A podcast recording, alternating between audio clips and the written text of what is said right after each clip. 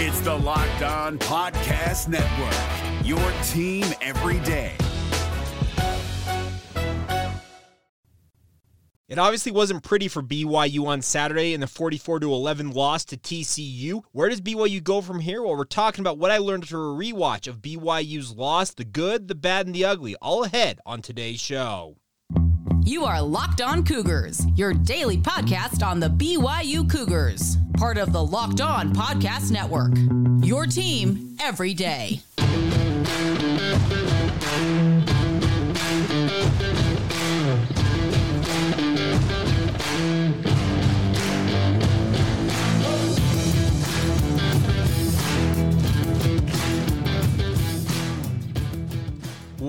What's up, everybody? I'm Jake Hatch, your host here on Locked On Cougars, your resident BYU insider. Thank you for making Locked On Cougars your first listen of the day. Thank you to all of you who are everydayers with us right here on the Locked On Podcast Network. This is your original daily podcast focused on all things BYU sports, and a big thank you for your support. Today's show is brought to you by our friends over at Gametime. Download the Gametime app, create an account, use the promo code Locked On College for $20 off your first purchase. All right, let's get right to it on today's show.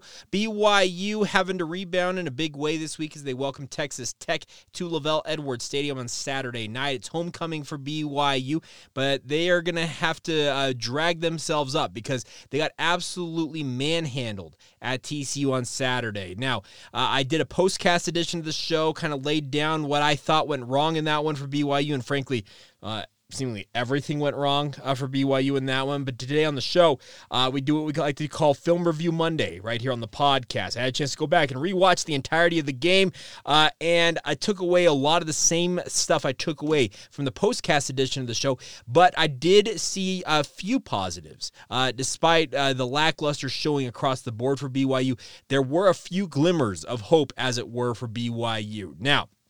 Uh, first one, uh, let me grab my phone here. Number one, the run game had its moments in this game, and it's more to do with the running backs making individual plays, speaking of both LJ Martin as well as Miles Davis, than anything else. They are seemingly uh, willing themselves to pick up good yards. Both of them averaged four or more yards per carry in the limited carries they got after BYU fell behind big. Obviously, BYU is going to be throwing the ball more in that circumstance, but I did see some flashes uh, from BYU's run game. It's not perfect, it's not going to be something BYU can rely on, I feel like, maybe for the entirety of the season. But there are flashes every now and again of BYU being being able to get some positive and solid run yardage. I hopefully at some point it may break through, but at this point I'm not counting anything as a guarantee. I like Keelan Marion as a, a kick returner for BYU. Had a couple of ones that were questionable. Also had some very very nice kick returns. He is a very savvy and smooth runner when it comes to setting up his blocks in that circumstance. I thought that was a positive.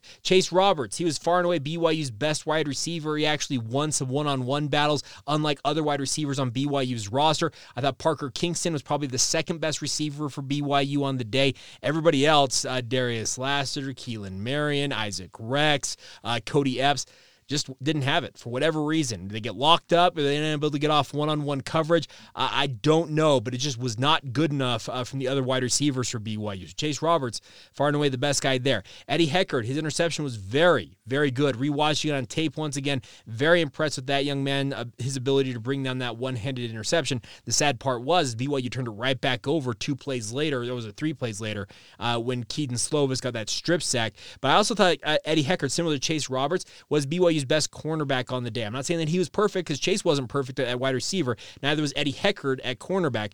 But the other cornerbacks around him seemingly just uh, could not uh, get it done. Jacob Robinson, Mory Bamba. They brought Jacob Boren in at one point. They were playing Evan uh, Johnson at, uh, uh, late in this game. They, they brought in a number of corners to see if they could find an option. Uh, Caleb Christensen came in in that nickel role. I thought Eddie was the best corner, and the sad part was the other corners just couldn't match up with him. Ethan Slade, I thought, had a, a pretty solid bounce back game for BYU in this one. Now, you want an indication of how th- rough things were for BYU. If you look at the box score, BYU's leading two tacklers on the game are both safeties, one being Ethan Slade, the other being Preston Rex. You never, I mean, never want your safety to be your leading tacklers in a game. That means that they are breaking into the secondary, speaking of the opposing team, far too often. And the last line of defense for a defense is the safety group, and they have to bring those guys down. And I think it was eight tackles a, a pop for both uh, Rex as well as Slade. But I thought Ethan Slade had a bounce back effort. Uh, the other thing is BYU got carved up in the passing game. Uh, 447 yards whatever it was of the 580 uh, that TCU picked up. I did see BYU's run fits in rush defense at times times look better than they have in a hot minute. Like I said, it was not perfect. None of this was perfect. I, am I'm, I'm, and maybe I'm even just stretching to find some positives for BYU. But I saw BYU's rush defense. Uh, it showed uh, some teeth at times. Now, like I said, few and far between, especially when your secondary and your linebacking corps is getting carved up the way they were by Josh Hoover. Uh, it's hard to really say, oh, well, that was a good, good effort because there was a lack of reps in terms of that. But there were times where BYU's rush defense actually was very, very solid, I thought. And then the final thing I've got from the positive is just thank goodness this game is over. You can turn your attention now and get ready for Texas Tech, and you have to do that. You there there is no dwelling on this. Uh, Kedon Slovis said in the post game press conference, "We cannot afford this loss to TCU to turn into two losses." Speaking of a second loss because of a hangover effect uh, against Texas Tech. And by the way, Kedon also I, I appreciate him saying it starts with me. Kedon Slovis was I believe it was PFF if I'm not mistaken. He was the worst rated Power Five quarterback of the 69 Power Five quarterbacks yesterday. That's not a good place to be if you're Kedon Slovis. And he knows he was not good. You could hear it in his voice. The other concern is he took some major shots in this game and he took some time getting up from a couple of them. I wonder if he's a little dinged up right now after that game. And the question is to be monitoring uh, how he feels, obviously, in the week ahead. Now, obviously, as a quarterback, you don't necessarily need to take every single rep to be ready for a game. And Kedon's such a veteran player that he could take a quote unquote veteran day uh, and uh, rest up a little bit. But I would expect if he's, go- if he's good, and I don't have any reason think he's not. He'll be out there against Texas Tech, but it is uh, worth monitoring uh, for him. Hopefully, he is he is 100% physically. All right, so that's the good. That's what you're able to pull out of that. That's not much good. There's plenty of bad. There's plenty of ugly, and we will get to all of that uh, coming up here momentarily as we talk more about what's going on uh, with BYU. First, a word on our friends over at Gametime. We talked about them in the open of today's show, but the thing is, Gametime wants to make it easy for you guys to get your tickets to your game. All of us had that moment where you're like, oh, I want to go to that concert. I want to go to that comedy show. I want to go to that sporting event. No matter what it is, Gametime has got the answer for you guys with killer last minute deals, all in prices, views from your seat, and their best price guarantee. Gametime takes the guesswork out of buying tickets, my friends. It's that simple. All you got to do is go onto the Gametime app and uh, check out all the different events co- upcoming in your area. You said it's Salt Lake City. It pops up with comedy shows. Like I said, it's sporting events, uh, theater, all the different things you may be interested in, concerts and the like. And they've got the options for you guys to get those tickets. So get out and enjoy the events that you want to go to faster and for free. They have deals on tickets right up to the start of the event, even an hour before it starts. It's the best place to find last minute deals with our friends at Gametime. So download the Gametime app now, create an account, and use the promo code Locked On College for twenty dollars off your first purchase. Terms apply. Again, create an account and redeem the promo code Locked On College. That's L O C K E D O N C O L L E G E for twenty dollars off. Download Gametime today. Last minute tickets, lowest price guaranteed. Today's show is also brought to you by our friends over at PrizePicks. Now, PrizePicks is here uh, to help you guys out, have some fun with daily fantasy. It's the largest independently owned daily fantasy sports platform in North America. The best part of daily, for, daily fantasy sports in this circumstance, my friends, is you're not having to compete against hundreds, if not thousands, of other people. It's simply you versus the numbers, and you can win up to 25 times the money you put up uh, with us uh, at PrizePicks this football season. You just pick two or more players, pick more or less on the projected stats, and place your entry. Simple as that. You think it, might be more complicated? It really isn't. You pick more or less. You also can do between two and six players as well if you want to get on with it that way. It's really simple to play. You make your pick, submit your entry in less than 60 seconds, and you're on with a day. Set it and forget it in uh, many respects. Quick withdrawals, easy gameplay, and an enormous selection of players and stat types that are what make PrizePicks the number one daily fantasy sports app. So get on it today, my friends, and have some fun with it. Uh, go to prizepicks.com slash locked on college and use the promo code locked on college for a first deposit match of up to $100. Put 100 bucks up, get 100 bucks for free. It's simple as that, my friends. Go to prizepicks.com slash locked on college and get started today using that promo code locked on college for that first deposit match of up to $100. Check it out. It's PrizePicks Daily Fantasy Sports made easy. Thank you once again for making Locked On Cougars a part of your day, my friends. Hope you're having a fantastic Monday uh, despite the loss for BYU. I want to remind you guys coming up on Friday, it's Locked On College Football Kickoff Live. Check it out wherever you get uh, your podcast. It's also available on YouTube live. It goes across all the Locked On College channels uh, live, and it's a really, really fun show. It's 11 a.m. Eastern Time, that's 9 a.m. Mountain Time. Goes for an hour, covering all the storylines going in to each week of college football. So check it out. It's Locked On college football kickoff live. All right, uh, we talked about the good for BYU. Now let's talk about the bad. Uh, BYU, for whatever reason, delayed blitzes from TCU in this game wreaked havoc for BYU, and I call it a delayed blitz. It's more like a delayed stunt in a way. Jamoi Hodge, I think, was the most notable. Uh, he was uh, wheeling around as the as the backside middle linebacker for uh, TCU. He would almost pause just for a second, let the other uh, defensive lineman engage, and then he'd wheel around. And for whatever reason, BYU was unable able to pick it up. It caused the pick six. It also caused, I believe, the if I'm not mistaken, if I recall correctly, on my notes, I had the uh, the intentional grounding was a similar type blitz, and for whatever BYU, for whatever reason, BYU's offensive line was unable uh, to pick that up. I look forward to having Connor Pay on this show on Wednesday, and I am going to ask him that question: What was the reason for that? Was there something just in terms of passing guys off? We will get his response to that. I also just want to get his feeling on the game as well. So that'll be a Wednesday edition of the show on that. Okay, Malik Moore. I feel bad for this kid, but he's uh, he is a, a, prisoner of his own doing in a way.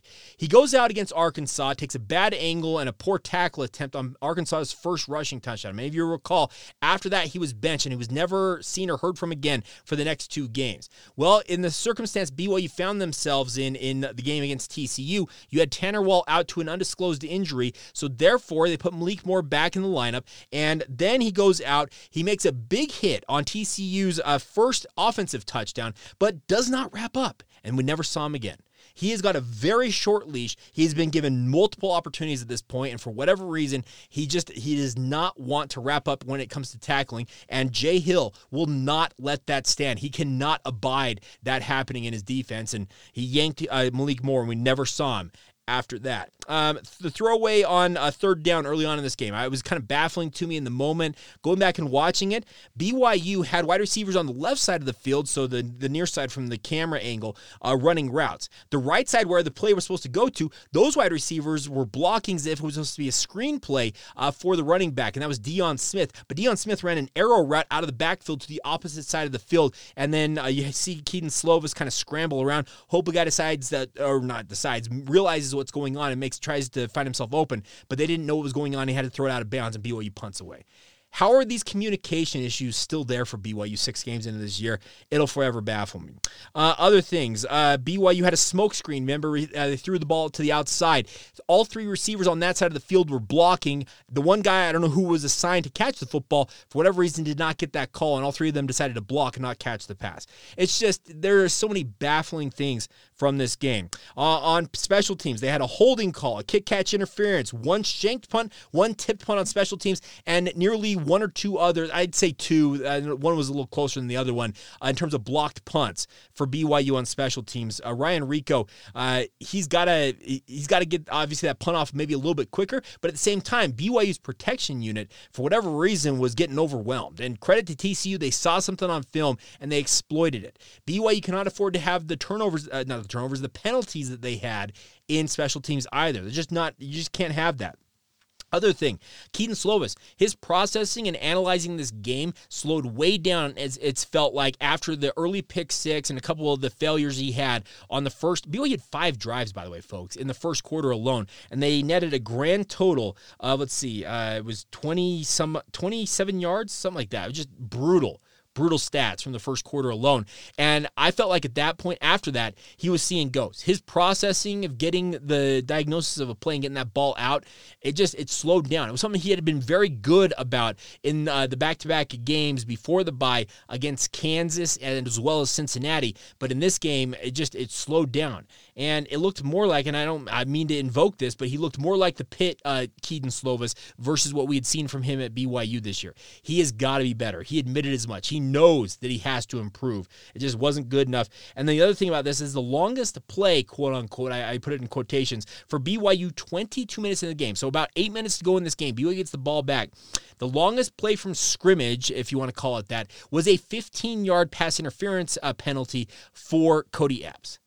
BYU could not get going in this game, and they never really did. That's the tough part to absorb for this is BYU never to eh, really any meaningful degree outside of one drive in that first half where they went down and got the lone touchdown they scored on the game. Uh, a big play by Chase Roberts in that circumstance, and obviously him catching the two point conversion as well uh, as that drive ended were huge plays. But there was one thing that uh, killed I felt like every single bit of momentum after BYU got that touchdown because there's a there's a critical part of the game that uh, coaches will tell you that if you uh, have a chance to get the ball back after halftime, let's say you defer to the second half, if you get a chance before halftime to score, uh, get points on the board, and then go to halftime, come back out and get points again, in many ways, it's like a dagger effect. It just it, it, it ends games more often than not. What did BYU allow to happen yesterday? Well, they allowed a touchdown just before halftime, and they also allowed one just after halftime that, for all intents and purposes, killed this game. And I hate to point to one play and one player in particular, but there was a chance for BYU to gain some momentum, and a boneheaded mistake, and many of you know where I'm going to go with this, happened uh, shortly after uh, BYU tried to get some of the momentum back. And the tough part was it was one moment, one boneheaded mistake, and cost BYU dearly in this game. We'll talk about that as we get to the ugly. There's more than that just in the ugly, but we'll get to all that as we continue on right here on Locked On Cougars. Let's get a word in on our friends over at Athletic Brewing real quick. Let's talk about uh, what they're doing uh, to revolutionize the near beer game. Our friends over at Athletic Brewing. Uh, of course, for the game changer of the week brought to you by Athletic Brewing Company, much like I'm going to give it to Chase Roberts this week because I think he was far and away BYU's best offensive weapon in this game. Uh, our good friends at Athletic Brewing are the game changers of the athletic, uh, not the athletic brewing. They are the game changers of the non-alcoholic beer game. The thing about Chase Robertson in this game is BYU is struggling, and he did everything within his power. It felt like to give BYU a chance. He won uh, more of his uh, one-on-one battles than any other receiver on the field, and while all other guys, quote unquote, no showed in this game, he showed up. So, got to give him the game changer of the week, and that's where our friends at Athletic Brewing they've completely changed the non-alcoholic beer game, and they want you guys to get a chance to try it out. Their brews are great tasting and award winning, and they beat out full strength beers in global competitions. Think about that. Non uh, non alcoholic beer beating out full strength beer in international competitions. They have over 50 unique uh, styles of craft non alcoholic beer, including IPAs, golden sours, and many, many more. The best part is they are available anywhere, anytime. They are quote unquote fit for all times. You can watch a big game, enjoy your kids' game, tackling uh, work during the day, even working out. It's all uh, capable of being done with our friends at Athletic Brewing. So go to athleticbrewing.com and check it out, or stop by your local store and get them in person. Or if you want to go online, you can use the promo code Locked On for 15% off your online order. That's promo code Locked On, L O C K E D O N, at checkout for 15% off at athleticbrewing.com for your first time customers. Near beer exclusions and conditions apply. That's Athletic Brewing Company, fit for all times.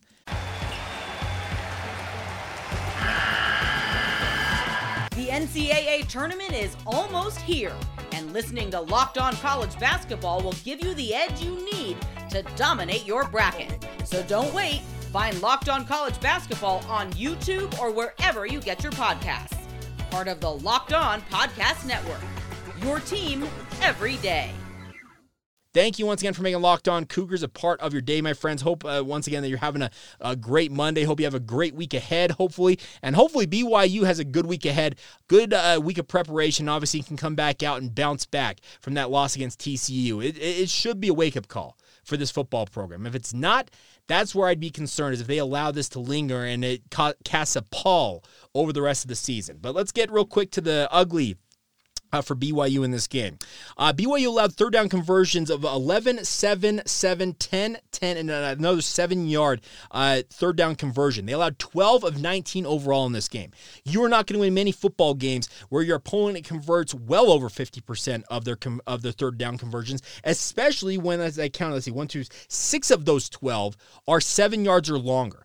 Those are the downs where you're supposed to win as a defense, and BYU could not get off the football field. It's an indictment on this BYU defense. They could not get pressure on Josh Hoover. You got to give a tip of the cap to TCU and their offensive line. They knew that they had a first time starting quarterback and they wanted to keep him clean. And uh, to their credit, they did just that. And Josh Hoover, by the way, manipulated the pocket, moved up in it, uh, scrambled out of it at times, uh, picked up yardage when it was afforded to him. He was very, very sharp for his first career start. And he was not perfect by any means. BYU had four tipped balls in this game, had a couple of interceptions, etc. But it just seemingly had very little impact in the ultimate outcome of this game because when he was on point, BYU could do nothing about it. The other thing is BYU had the RPO slant uh, being just drilled into them time after time by Josh Hoover. They could not defend it. And it kind of goes back to the cornerbacks for BYU. Didn't matter who they put out there, seemingly outside Eddie Heckard. Nobody really could get anybody uh, to, to just break up a pass. It was tough tough sledding for BYU. And uh, it's the tough part about when you have everything going in your offense. What are you trying to pick on? What are you going to try and uh, take away from an opponent? It just did not work for BYU. Uh, other thing is the O line. I talked about the twists and stunts earlier. They just got absolutely uh, killed by them. Like, they hadn't had this happen really since the first game against Sam Houston. It was like they hadn't seen it all season long, but they have seen it. That's the tough part to absorb if you're a BYU offensive lineman. Is a lot of simple stuff. You got to be able to uh, get guys off of one another. Now, did the jumbled uh, lineup on the interior BYU's offensive line with Connor Pay moving to center and Paul Maile to left guard and Weylin Lapuaho at right guard. Just where the calls not being relayed as typical uh, because they had played the other five games with a different lineup. Maybe so, but it's got to be better. It, you you got to be better on that part. Uh, where was Isaac Rex? I saw two targets for him in this game. He caught one of them, obviously, and gained all of one yard. Where is your big star tight end? This guy's got NFL future written all over him, and he was just bottled up in this game. That's ugly. You cannot have that happen, not to have him show up. I mentioned earlier the five possessions in the first quarter 17 yards, four punts, and a pick six. They never crossed the 30, uh, their own 30, excuse me, in the first quarter. Brutal, brutal stuff. But that brings me to the last part. BYU does get some momentum back, seemingly. It just it was like it was not much, but it was just a little bit. They score the touchdown. Chase Roberts makes it a fantastic catch, great hands catch on the two point conversion. BYU is down 24 to 8. In theory, it's a two score game because you're uh, 16 points. You can get two two point conversions after touchdowns and tie this game up in theory. The tough part is uh, BYU kicks it away with about three minutes to go in this half. BYU's defense, it feels like, kind of rose to the occasion as best they probably had all game long. And they're battling. They get to a second and I think it was second and 10. And Crew Wakley has a wide receiver kind of bobble the ball and he helped usher it and out of bounds and was incomplete pass. And he gets up and he jumps right over the top of the guy and goes with the, the, the, the incomplete motion with his hands outstretched over that over that opponent. Was it a relatively innocuous celebration? Yes, it was. But you cannot celebrate over the top of an opponent, especially, and I mean especially in front of the official. The official saw it, said, you know what? That no, we ain't having that. Tosses the flag. Unsportsmanlike conduct, 15 yards, automatic first down for TCU. What might have happened? I know that I said BYU had given up six uh, conversions of seven yards or longer on third down, but what might have happened? Because BYU was battling, like I said, on that series. What might have happened in that third and 10 scenario? Could BYU have gotten a stop there, gets the ball back, and maybe has about two minutes to work with? Can they get down the field once again and add at least three points on a field goal or get a touchdown? How different would this game have been had that penalty not taken place? Because TCU punished BYU afterwards, goes down and punches in and makes it 31 to 8, comes uh, back out after halftime after BYU was unable to do anything with their final possession of the first half. Comes back out after halftime, goes right down the field, punches it in. It's uh, what was that at that point? It was 38 to 8 at that point, and it was all she wrote, folks. Those are killer, killer moments in games. There's not a lot of them in any given game. A lot of coaches will tell you there's between five and maybe 10 plays at the very most that really uh, the game hinges on those moments. That was one of those moments. You cannot have that happen. And I feel bad for Crew Wakley. I'm sure he felt awful about it in the moment and having hurt his teammates, but you cannot, you cannot have that type of stuff happening. BYU needs to be smarter than this. We all know that BYU does not have Alabama or LSU or heck, even Ole Miss level type players. They don't even have TCU type uh, level players uh, based on the result we saw on Saturday. The one thing BYU has always seemingly had an edge in all the decades of I've watched BYU football football, and there are many of you who watch and and or listen to this podcast who are older than I am that will, I think, attest to this. Going back even further, one thing BYU was always they would never beat themselves. They were smart. They were heady. They would use their their minds uh, and and set themselves apart in that regard being smart is a big part of successful football teams. The one thing BYU has done this year they've been relatively clean with regards to penalties. Gregor Bell tweeted this out. BYU's top 25 ranks uh, of the season. They're 11th in net punt, 17th in defensive interceptions, 21st in fewest penalty yards per game. So they're not killing themselves, but in that circumstance, it was a killer for BYU. They're also 24th in turnover margin. The tough part is BYU's offensive rankings and some of these defensive rankings are in the bottom 25 of college football. 107th in possession time, 121st in total offense, 122nd in team sacks, 124th in third down conversion, 125th in team tackles for loss, 129th in rush yards per game. Folks, there's only 133 teams in all of FBS uh, this year. BYU's fourth worst in rush yards per game. And oh, by the way, they're 130th in yards per rush on the season. Those are some ugly, ugly spots to be sitting for BYU. And it feels like there was a lot of hope and momentum that was cast out the window after this loss to TCU. Can you recapture it? Can you go out there and say that was a one off? Can we we need to move past it? Let's burn the tape and we're looking forward here. I hope they are capable of doing that because if they don't, if they put the same type of effort they put against TCU up the rest of the season, I hate to say it, but BYU is going to lose out the rest of the year. That type of effort, that lackluster effort, that effort that looks like it has very little to no heart in it, you will not win another football game this season. I refuse to believe that BYU is going to capitulate at this point.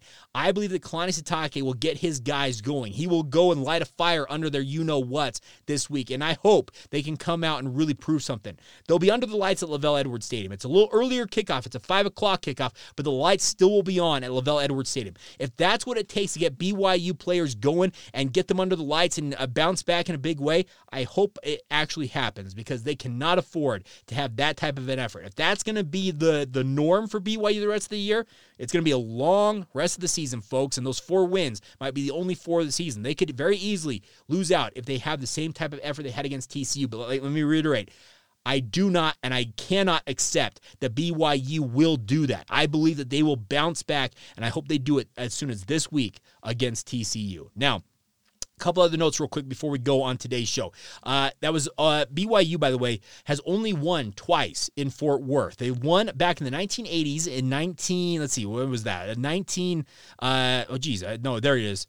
Uh, man, I'm screwing this up here. Uh, BYU won in 1996 in Fort Worth. Obviously, the 14 1 team went to Fort Worth and won that game. The only other time BYU has won in Fort Worth is the famed 2006 game with John Beck under center. Since then, they have lost every, uh, since and before that, they have lost every other game they have played in Fort Worth, and they are currently on a five game losing streak to TCU. And uh, the hope is BYU can find a way uh, to reverse the curse of Amon G. Carter, it feels like at some point. Uh, but uh, they're going to have to wait a while because it feels like it may be a little bit before BYU makes a return trip to Fort Worth. We'll see what this conference schedules uh, shake out like uh, going forward uh, beyond this year, but uh, we'll see on that front. All right, uh, so yeah, there you go. that's the football side of things. Now, a couple of quick notes for you guys before we go. congratulations to number nine ranked BYU women's volleyball. They got a, a weekend back to back a pair of wins over Texas Tech at the Smith Fieldhouse.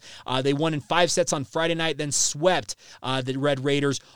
on Saturday night. They're back in action at home coming up Thursday and Friday of this week as they welcome number 25 ranked Iowa State to the Smith Fieldhouse. Both of those matches begin at 7 o'clock. They'll be streamed on Big 12 now on ESPN. Plus, uh, BYU uh, women's cross country, the sixth ranked Cougars, uh, won the cross country 23 pre nationals invitational out in Virginia over the weekend. The number three ranked BYU men's uh, cross country team uh, faced off against 21 of the top 30 teams in the entirety of call, cross country this year at the uh, Nuttycombe Invitational. They did, did lose to top ranked and defending national champion Northern Arizona, but the number three ranked Cougars finished second in a, uh, a it was horrid conditions uh, based on what I was reading for BYU.